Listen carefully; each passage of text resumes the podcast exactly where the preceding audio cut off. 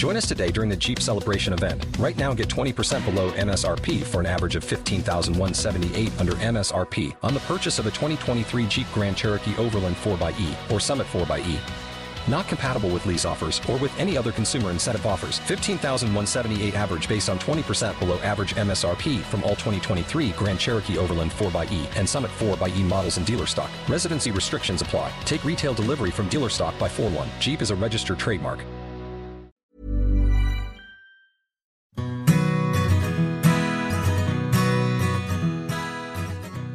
Hello, and welcome to The Parenthood. I'm Marina Fogle.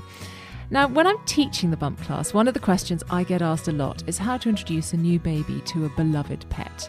Because up until this moment, their dog or cat or parrot has been their beloved baby, and they simply don't want it to feel replaced.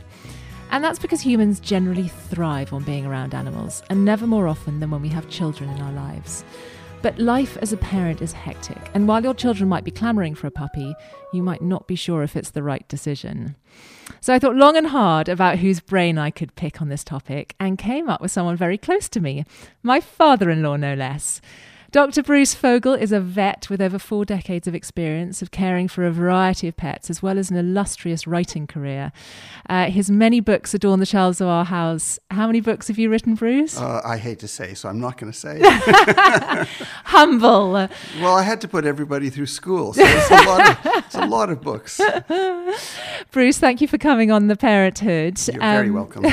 So, uh, what is, I thought I'd just start with some general questions. What's the most extraordinary pet you've ever looked at? Because the bread and butter is dogs and cats, isn't it? Yes. Um, there would be um, a, a man who owned a national newspaper, um, came in with a bird that his chauffeur had hit by with his car and he was worried that this sparrow might not survive. It was, in fact, a dead sparrow that was brought in. Oh, dear. uh, we did have one man uh, run into the clinic with a decapitated ant, but I think that he needed uh, a little bit of help over and above what a vet could provide. it's mostly dogs and cats.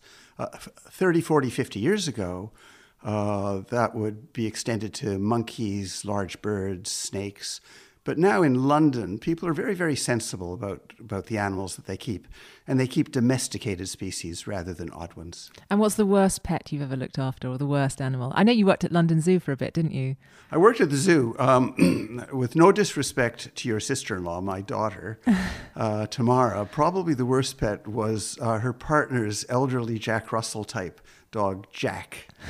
Uh, and that was only because Jack uh, had senile dementia, and when you came into the house, he would simply uh, grab your shoe in his mouth and just shake it. So he was lovable if you if you'd lived with him and you remembered him in his prime. He he was slightly irritating by the time I got to know him. and any any animals that you don't like looking after? You know, I can't think of anything I I don't like the the great thing about animals is it doesn't matter what species it is; they are completely honest with their feelings and emotions. So if a dog is brought in and it's aggressive with me, it doesn't really bother me that it's aggressive because I expect it to be if it's worried or if it's fearful. And that extends to almost uh, any animal. The ones that are gregariously sociable, dogs in particular, in my context, uh, are the ones that are most enjoyable to actually work with because we like getting things in return. Uh, I get less in return from a typical cat. I get more in return from a humanized cat that's been raised in a family from kittenhood uh, and looks upon us as the givers. But there isn't anything I really don't like. Well, that brings us nicely onto my next question because, you know, a lot of families, uh, certainly in the UK, a lot of families around the world love having pets and they're a rich part of, of that family uh, dynamic. Um, and there are loads of benefits to us um, as a family uh, to having a pet. So we know that, you know, I see certainly with my children that having a puppy, when we got the puppy, you know, that they have responsibility. There's a respect for animals and knowing that you have to understand them and not sometimes not be too boisterous? There is uh, a universal need in every single culture. It isn't simply uh, middle class, excuse me, it isn't simply middle class uh, UK culture. Every culture uh, around the world keeps pets. uh, those that happen to live in environments where dogs are available consistently choose the dog uh, to be their pet. And there are a range of values that we get from it, some of which are obvious, and others are very hidden. You have to go digging fairly deep to, to discover what they are. The obvious uh, value to you and me is that we're bringing the outdoors indoors. We're a species that evolved in a more natural environment than we live in today. So if I look around uh, your kitchen, you've got lots of plants uh, in the kitchen. You've made certain that you have very large windows looking out onto your garden because we like to live in a natural environment. And it's only in the last, what, uh, eight or nine generations that we've cut ourselves off from the rural uh, environment that we lived in until very recently. Excuse me. So, by bringing dogs and cats into our homes, subliminally, it's our way of reconnecting with what, from an evolutionary point of view, is, is normal. So, that's a value. It's something that's. And that's from a there in our health point of view, it's great too, because if anything, our homes have become too clean and too sanitized. And it's, it's quite good, isn't it, to bring a few germs and for the dog to lick your child's spoon and that kind of thing. You know, that, that, that's a really interesting one because the very best study that's been carried out on whether uh, dogs in particular are dangerous or beneficial to children had to do uh, with allergy. This was a study that was uh, carried out in Sweden. Children raised on farms are the least likely to develop allergies in Sweden. Those who are raised from birth with dogs or cats are the second least likely. And those who are raised in the absence of animals in their very early lives are the ones who are most likely to develop allergies. So, certainly in Sweden, and I think we can extrapolate to here or to North America, there is some preventative aspect of living your early life surrounded by animals. It's probably that we're exposed to uh, different microorganisms when we're when we're very very young and our immune systems understand learn how to to cope with those. And if we're not exposed to it, then our immune systems don't learn how to cope with it. So you could say that there is, from the point of view of your immune system, there seems to be uh, a health benefit. We happen to li- live in a squeaky clean environment today, uh, and that means that transmission of disease from dogs or cats to us is extraordinarily low. Uh, here in the UK, we're, we're in a rabies free uh, country. Is that the biggest risk, the rabies? Uh, worldwide, that is Yeah. overwhelmingly the biggest risk. And um, the United Nations statistics are that probably 20,000 children uh, each year uh, die from bites from rabid dogs, uh, almost all in India and in Africa, to a lesser extent, a very small extent in South America. But the transmission of other diseases, let's say worms. Um, if a child in London has worms and there are dogs and cats in the family, that mother is on to me uh, in an instant. Has, has, my, has my daughter got worms from the dog? And the answer, of course, is no. Your daughter got worms because her best friend at school rubbed her bum, uh, and then they uh, exchanged hands and they sucked their fingers, and that's how they get worms. Uh, the types of worms that uh, dogs get, that canines get, are not transmitted to us. So it's total rubbish that we can get worms from dogs. There, there isn't a single worm that we can get. There's something called ringworm, with, uh, which is a fungus. It's not a worm. Uh, if your cat, for example, uh, has ringworm, then you and I can get ringworm from the cat. But the internal parasites, the roundworms, the tapeworms, uh, the whipworms, the, the various worms that dogs can uh, theoretically get, and in fact, in practice, don't get very often, we don't get them from the dogs.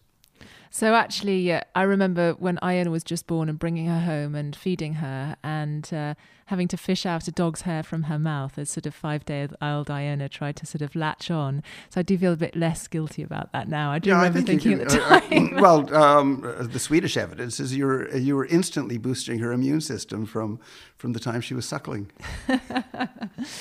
Um, I think the other thing that having pets is really good for is enabling parents to have sometimes quite difficult conversations that you need to have with children about, you know, about uh, responsibility, but even about sort of death and illness. And, you know, they're much more likely to experience sort of bereavement after losing a pet rather than losing a member of their family, just because that is quite rare nowadays. And it's, it's quite a good thing for them to not necessarily experience, but sort of understand at an early age. Um, it's probably just the last two generations uh, that are not exposed to human death on a routine basis and seeing dead people. And you're absolutely right. Uh, uh, a cat at the end of its life, or a dog at the end of its life, or a bird for that matter, can very often be the child's first experience with death and of seeing something that has died.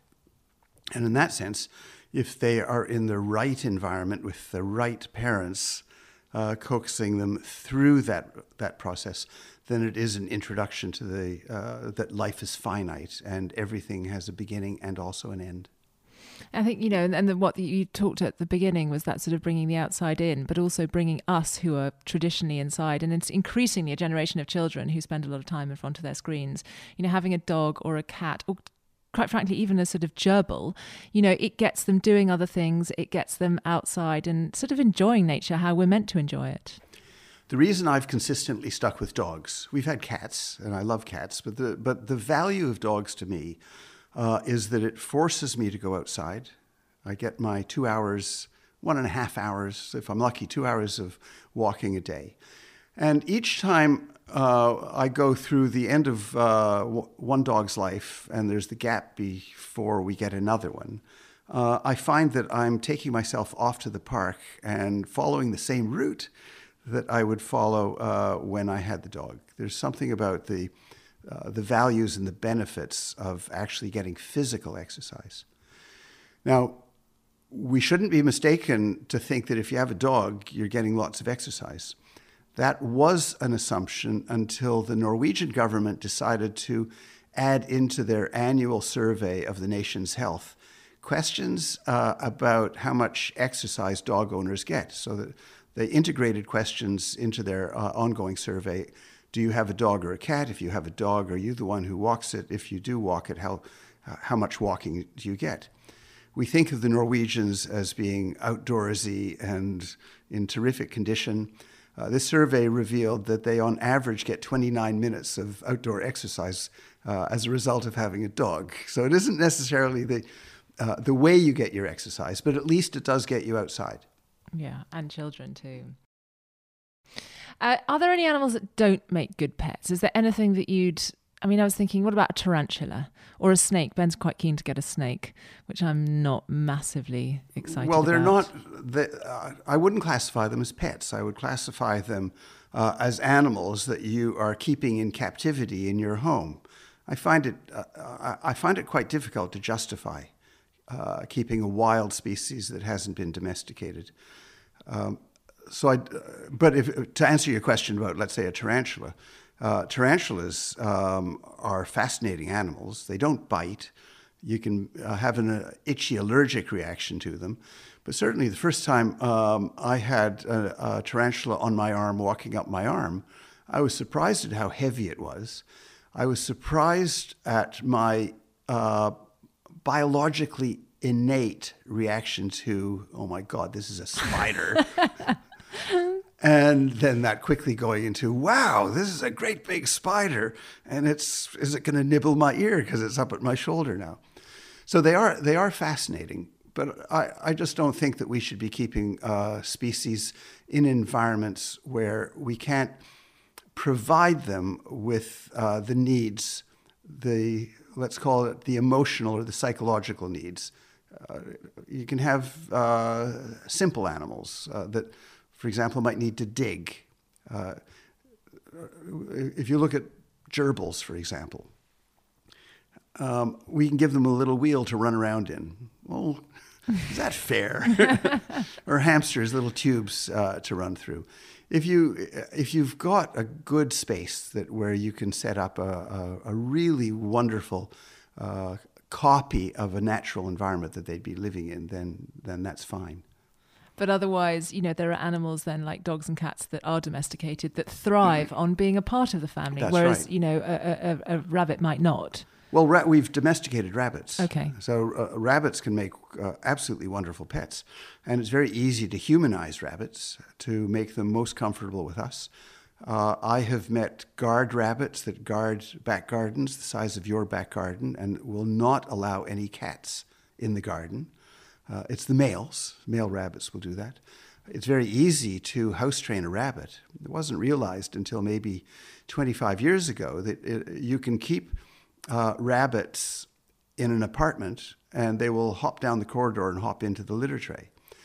But there's a, there's a sociable species. They don't like to live on their own, they, they like to live in a group. So if you're going to have rabbits, plural, great.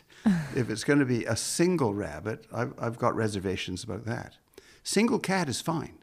Cats evolved to be loners. Uh, the evolution of the, of the cat's fascinating. The, the young cats, uh, when they are under six, six months of age, start fighting with each other, and the males uh, are more aggressive. So, in a matriarchal environment, which is what a cat's social structure is, the mother and her sisters uh, and uh, their mother drive the males away. Uh, and it became it becomes a, a, a female-only society. So a cat colony is a female-only society, and the guys hang out around the periphery, smoking fags and hoping to get whatever guys want to get. It- but cats, because they're loners, are quite happy to be in a house on on their own. You can introduce a dog into that house, and the cat will go, "Well, that's okay." You can introduce, or you can try and introduce, um, an unrelated cat, and the cat will go, "I like humans. Dogs are, yeah, dogs are all right. I do not want an unrelated cat on my turf." Uh, and people are very often surprised at uh, how uh, vicious the, the, the fighting can be, where the resident just doesn't want another cat there. Dogs are completely different because they're- evolved as a social species.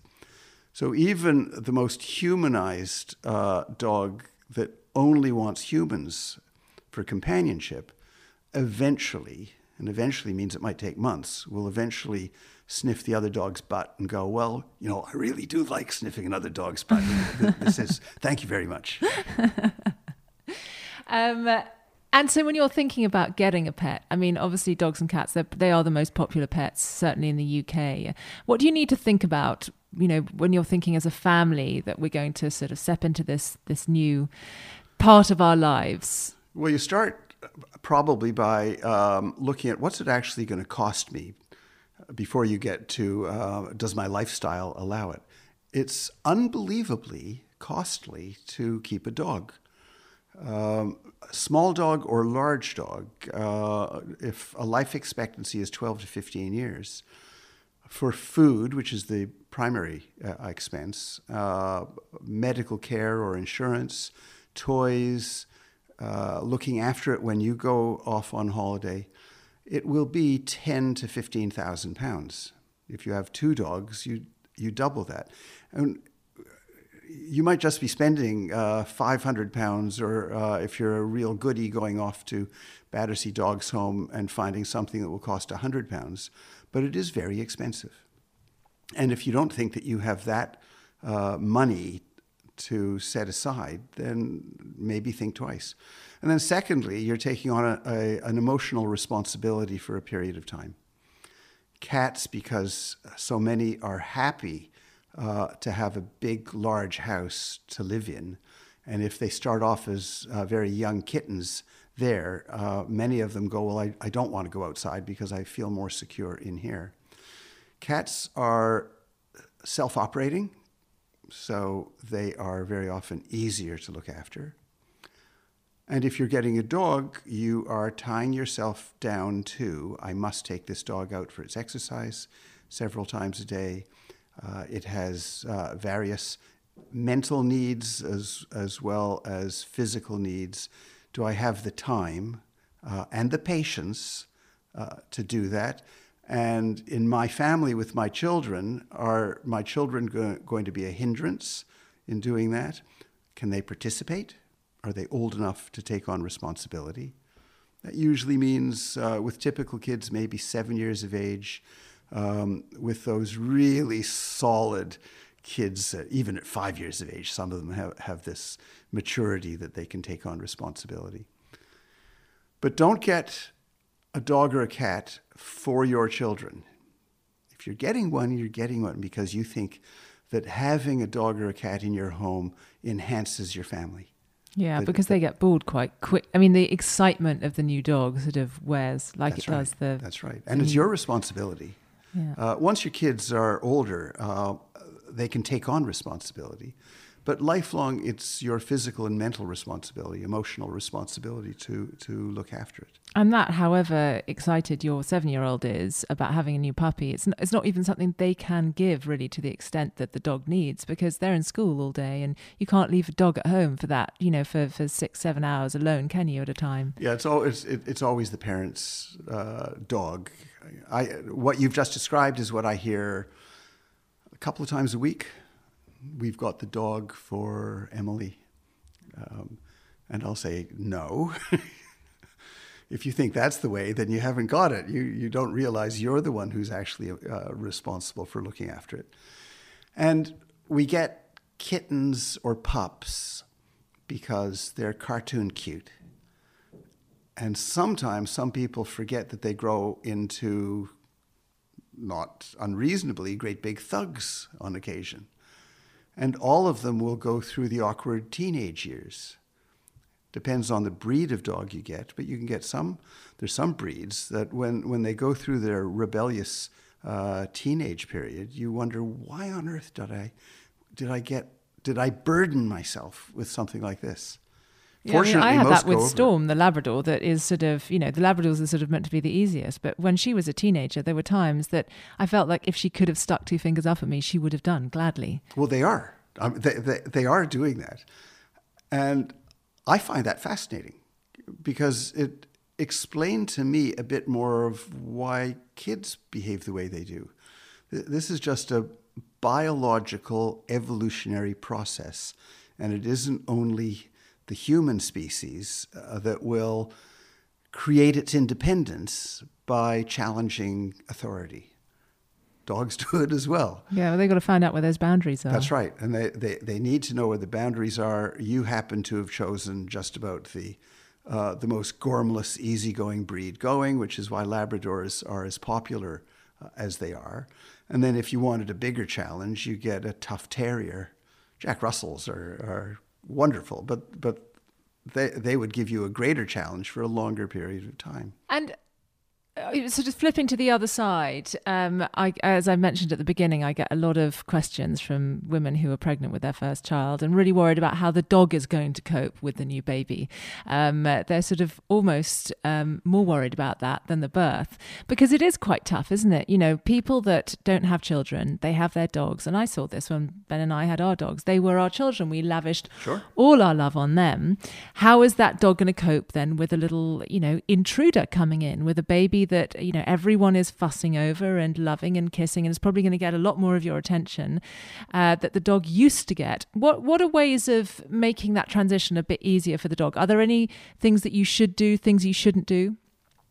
Dogs are, are uh, much more plastic and malleable than we think we are uh, we think they are. Uh, and you're absolutely right um, if the dog or cat has been your baby uh, and then you get a genuine human, um, you will you will be th- worrying about your first baby uh, and worrying too much.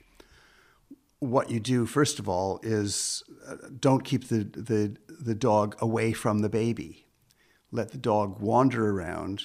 Uh, what I'd suggest is you have a soiled nappy on the floor so the dog can, can scent it because scent is more important than anything. Same with a cat. That can just but, be pee. It doesn't need to be a pooey nappy. No, leave a pooey one there because uh, from a, from a dog's point of view, that has more messages. Uh, wee has messages. Uh, urine has a variety of messages, but uh, poop has has lots of messages. Um, and treat the dog in a, in a normal normal sense. Before the baby comes along, if you, the mummy, uh, have been the caregiver, start shifting caregiver to your partner.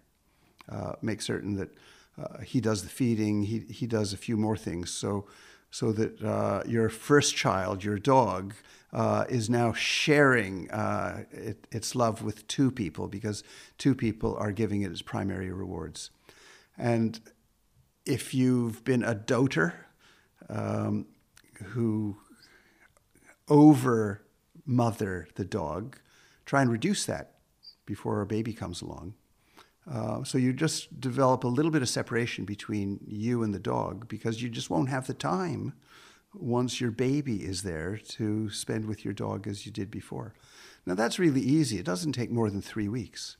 If three weeks before um, uh, your baby is born, you diminish the intensity of the relationship you have with the dog by having somebody else walk it or feed it or the, the rewards that a dog gets then it only takes three weeks for a dog to learn, well, this is, this is the way life is. And if you do that uh, before uh, your baby comes along, then um, he's, he or she, the dog, is already prepared for it. And um, you know, obviously dogs dogs look a bit like us as their pack, don't they? Uh, and there's a sort of place for them in the pack. I definitely see with Storm. You know, she defers to me, then Ben, and the children she doesn't defer to at all. They're below her. She thinks in the pack. How important is that pack mentality when you bring a sort of baby in, and and how how aware of that do you need to be? Uh, the dog's always at the bottom of the pack, uh, including the kids. Uh, should be. Uh, should be. And uh, and with uh, with your children, six and eight, Storm should be able to see that when they give her instructions, Storm follows those instructions. Whoops. and it's quite easy. And um, so my daughter Tamara's four-year-old Jack will tell my dog to sit, and my dog will sit. and that's the proper relationship. So. The, the uh, a dog should consider itself as just a member of the group. The hierarchy isn't there the way it is in a wolf pack. There simply isn't that type of hierarchy uh, amongst dogs, but they still respect the leaders, the, the ones who seem to be most powerful. A male voice is respected more than a female voice because it's lower. So, quite consistently, I'm told uh, by a woman bringing the dog in that the dog pays attention to her husband but doesn't pay attention to her. And what we advise is we'll speak with a firmer, lower voice. And that, that's all it takes. So they, the, the, the partners, the husband and wife, uh, the dog always should look upon as the opinion makers, uh, the trendsetters, the ones who decide everything. But the dog should still be below all the kids uh, who are up and walking around and have the ability to say sit and stay. I remember you telling us once that Storm should be fed after we've all eaten rather than before. That was yes. So that uh, once upon a time that was that was thought to be important. It's now recognized that that's less important. Uh, likewise, uh, walking through the door first, and making certain that your dog follows you. Uh, that's good manners, but from the point of view of training your dog to know its place, it turns out that that isn't as important as even 10 years ago it was thought to be. Good manners is simply your dog knows uh, to sit and will, will sit uh, and not bump into you. So that's why it, uh, it should follow you when you go into a room or, for example, uh, eat after you, that it knows that it, uh, it can wait. And I think actually, if, if any of you have listening have uh, children and dogs, what you'll realize is that your dogs slightly eat during meal times because any food that gets dropped onto the ground gets immediately hoovered up. I remember seeing my dogs once licking yogurt off the wall, and I was nothing but delighted because my floors are always spotless, thanks to the, the Labradors that uh, inhabit our house. Well, it, it's only when we don't have uh, a dog in the house that we realize how sloppy kids in high chairs are. Yeah, exactly. And actually, you'll would be so grateful when your child is, is going through that very messy weaning stage uh, that uh, that your dog is, is doing actually a great job. Basic rules about sort of babies. Um, I mean, you said, you know, let the dog come and sniff the baby. Is it dangerous for the dog to sort of sniff the baby's head or lick the baby's hands, or is that kind of okay and part of a, an adjustment? Um, I personally don't think that uh, there's any danger in that because you are there with the baby. Uh, and there's the, the common sense. You never, ever, ever, ever leave a baby on the floor with a dog. I mean, it's. Well, it's not it's fair just, on the dog more than anything. But it's not fair on the baby. even, even, even the most reliable dog is a dog. So there is a degree of unreliability. So you simply don't take chances. When um, we had young children in the family, and my mother in law had a delightful Norfolk Terrier, and the kids were at a crawling stage, we simply popped a muzzle um, uh, on the Norfolk Terrier so that the kids could be crawling around on the floor and the dog would have freedom. Now, the likelihood uh, of this little dog russet biting the children was probably um, just a fraction above zero, but it was still above zero. And I didn't want to take the chance of yeah. doing that. And actually, that probably is quite relevant when you've got sort of parents' dogs coming into the mix, not necessarily your dog, but when you've got sort of toddlers on the ground. Because also, what you don't want is your children to end up then scared of dogs. Well, as well, your dogs um, have been socialized to your kids. So your, your dogs, uh, once they get to a certain point, know that um, I'm going to be grabbed suddenly, uh, but I do nothing about it because this is just part of life. Visiting dogs, let's say uh, grandparents' dogs, don't necessarily know that. So it's the visiting dogs that are, pro- are, are much more of a worry. And it's common sense and it makes sense too to, to mention that to your children that you know you respect dogs and you aren't too boisterous with them but also when you meet a dog in the park or on the street you don't just assume it's the good natured one that you've got at home that they do have big teeth and, and you don't just immediately put your face in, in another dog's face um, i was i exercised my dogs in front of your house this morning in the park and as I got them out of the car, somebody uh, who I guess was about seven years old was walking with his mother to school, and he said, May I touch your dog? And I thought, that's absolutely wonderful. Here, here, here's a mummy who is doing the right thing uh, because you shouldn't. So, one of the things to uh, teach your kids at a really er- early age is you simply don't run up to or you touch any dog that you don't know because no dog is reliable. That that makes total sense. Um, Bruce, this is really fantastic. Thank you so much for coming to talk. I've learned a lot today. I'm sure all of you listening will be quite jealous that I've got such a legend for a father-in-law. I can highly recommend Bruce's books. If you're keen to get a cat or a dog, well, actually no, got to be a dog. The complete puppy and dog care is available on Amazon and is essential for when preparing for the arrival of a puppy.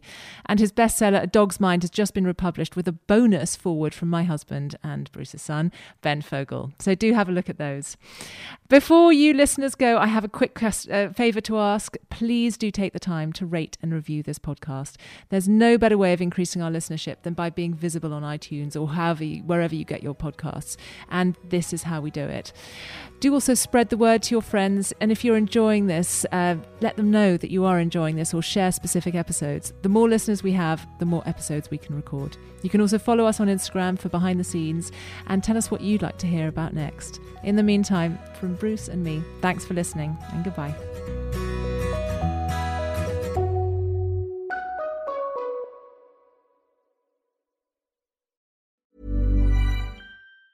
Before Shopify, were you wondering where my sales at? Now you're selling with Shopify, the global commerce platform supercharging your selling. You have no problem selling online, in person, on social media, and beyond. Gary, easy on the cha-ching. oh, sorry, but my Shopify sales are through the roof. Start selling with Shopify today and discover how millions of businesses around the world use Shopify to ignite their selling. Sign up for a $1 per month trial period at shopify.com slash listen. Shopify.com slash listen.